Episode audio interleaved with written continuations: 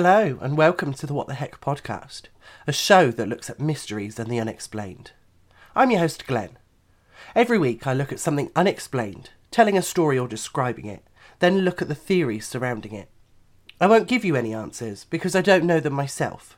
I'll just give you what you need to decide for yourself. Research is done as academically as possible, and references will be given after the stories. The episode this week is a science episode.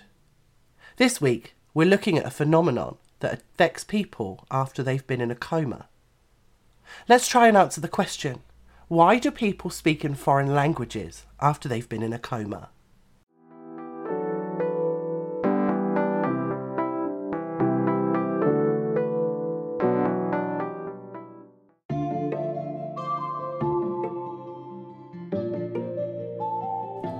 Most people, if not everyone, was forced to learn a second language in school. I had to learn one in university to have the experience of learning a second language to help with teaching English as a second language. Some people kept up the study of the language, and some didn't. What if that never really mattered, and a coma could make you fluent in the language you'd learned? Well, some people have actually gone through this. In 2010, a 13 year old Croatian girl woke up from a coma after 24 hours with the ability to speak German fluently. Previously, she'd been learning German in school and watching German TV shows, but was nowhere near fluent. Two years later, an 81 year old man in England woke up after a stroke speaking fluent Welsh. He'd never learned Welsh formally and hadn't lived in Wales for 70 years. As a child during World War II, he'd been evacuated to live with his grandmother in Wales and was surrounded by the language. After returning to England, he stopped using the language and hadn't used it since.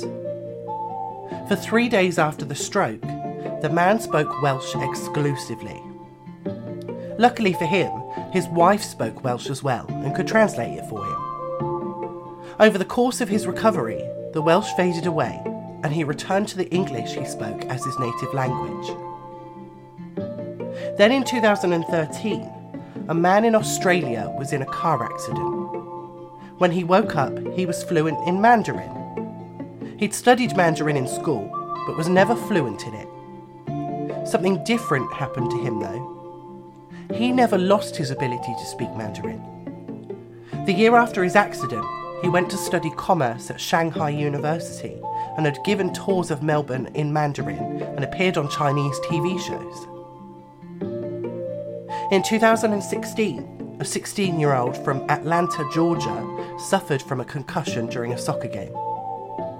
When he woke up from the injury, he could only speak fluent Spanish. In later interviews, after his English returned and the Spanish began to fade away, he said that the Spanish language just flowed out of him and whenever he tried to speak in English, he would have a seizure. The most recent case of this phenomenon seems to be in 2019, when a woman from Hastings, England, was hit by a van and hit her head in the subsequent fall. She was in a coma for three weeks. When she woke up, she spoke in French fluently. She'd studied French in school about 30 years beforehand, but wasn't fluent prior to the accident. She says that she doesn't remember much of the ordeal, but she knows that she had to relearn everything based on the damage her brain had suffered from the accident. She did regain her ability to speak English, although the damage to her brain did cause her to lose her spatial awareness and some of her motor functions. This condition actually has a name. It's called aphasia, which is an acquired communication disorder this usually affects someone's ability to process all language, but doesn't affect intelligence. Around 1 in 250 Americans suffer from it, and around 10,000 develop it every year. I can't find any stats for other countries, so we're going to have to just stick with the Americans for a minute. We're not currently sure why it happens, and there are a few theories, but before we get to that, we need to look at the big problem here. The disorder doesn't affect intelligence, which is important. The language abilities of the people in these stories shouldn't have been affected at all because of this. Somehow, though, these people gained fluency from the disorder. It doesn't make a whole lot of sense, since aphasia typically has a negative effect on language skills, not a positive one. With that, let's move on to the possible reasons why people are affected with this specific kind of aphasia.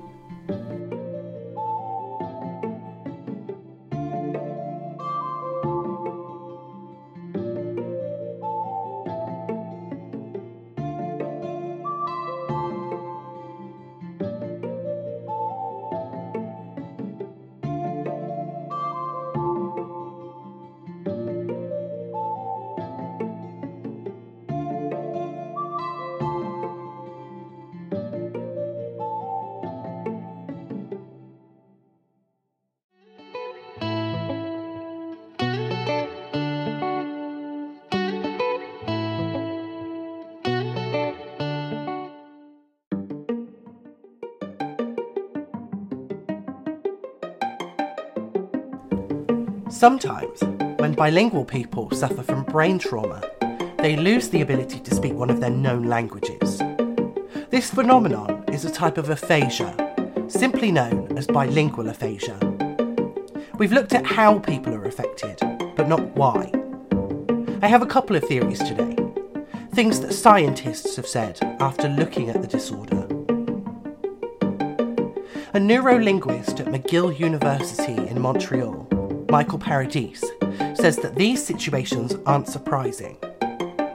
He explained that different parts of the brain are involved in remembering different languages, and because of this, it's possible that a coma can cause problems that may be located in such a way that they only affect one known language. However, Paradis also says that fluency cannot just happen like that. He said that the expectation would be that a person could retain their language ability and that recovering fluent language skills aren't possible if the person affected wasn't already fluent. Joe Korner from the Stroke Association says that one theory for aphasia says that it has something to do with the brain's plasticity when it needs to make new connections to perform tasks that were previously known. This will be specific to tasks that are often taken for granted, such as speech and motor functions, which can be greatly affected by a stroke. Some neurologists agree with this, believing that the brain will compensate for damage to it by building new pathways to make beneficial connections to the person affected. Some people link this specific phenomenon with foreign accent syndrome, which also occurs from a brain injury. The two are vastly different, though. Bilingual aphasia affects the language itself and therefore is a completely mental disorder. Foreign accent syndrome actually affects the part of the brain that directs the muscles used in speech and is a physical disorder. But that's not to say that they're completely separate. The lack of muscle control in speech can make us sound like we're speaking with a different accent but it can also make us sound like we're fluent in a language, even when we're not. According to Science Alert, a combination of the two of these may be what's behind this phenomenon. In reality, the patients may not be speaking fluently, but are using the parts of the language that they do know in the absence of their native one. But the aphasia only goes so far, Losing control of the speech muscles can also have an effect on the speech, making it sound like a fluent conversation is happening when it's not. This would be compounded in a situation where the second language isn't one that is spoken commonly in the area.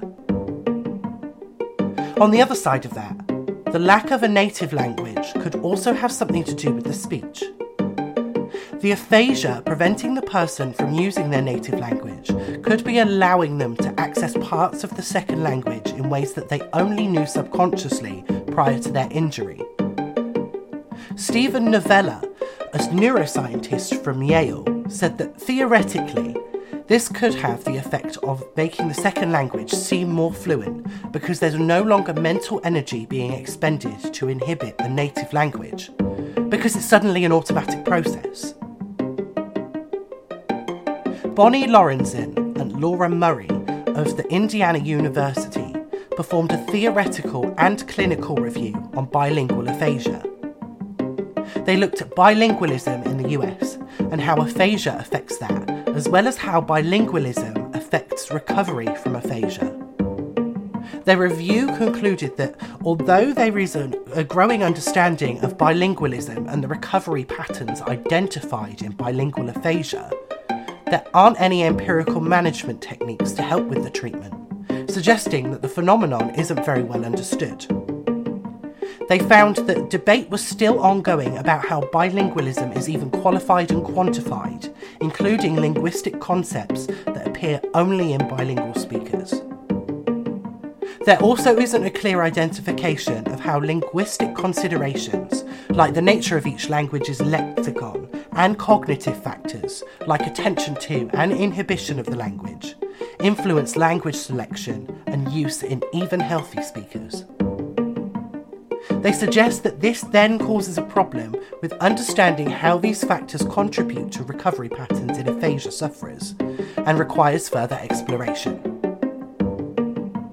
They also found that most bilingual aphasia research has involved weak study designs, which often fail to control for confounding variables, a factor that can distort the results of a study by providing a different explanation or masking the effects of another variable. Lorenzen and Murray suggested that replication and extension of these studies should take place to account for this. Scientifically, this phenomenon hasn't been cracked yet, but we do have theories, and people are actually researching it to try and find out why it happens. I think it's really interesting, but that's because I studied linguistics. I'd suggest learning a second language just in case, but from the sounds of it, that may not be as helpful as it seems.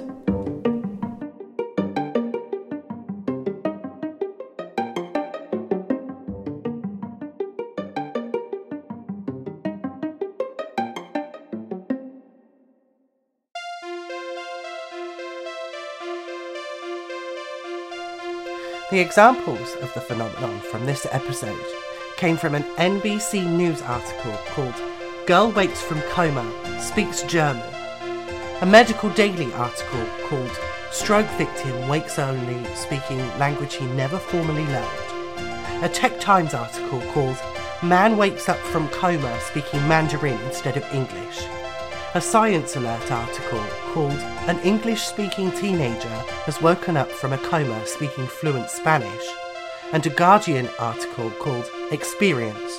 I Woke Up from a Coma Speaking French.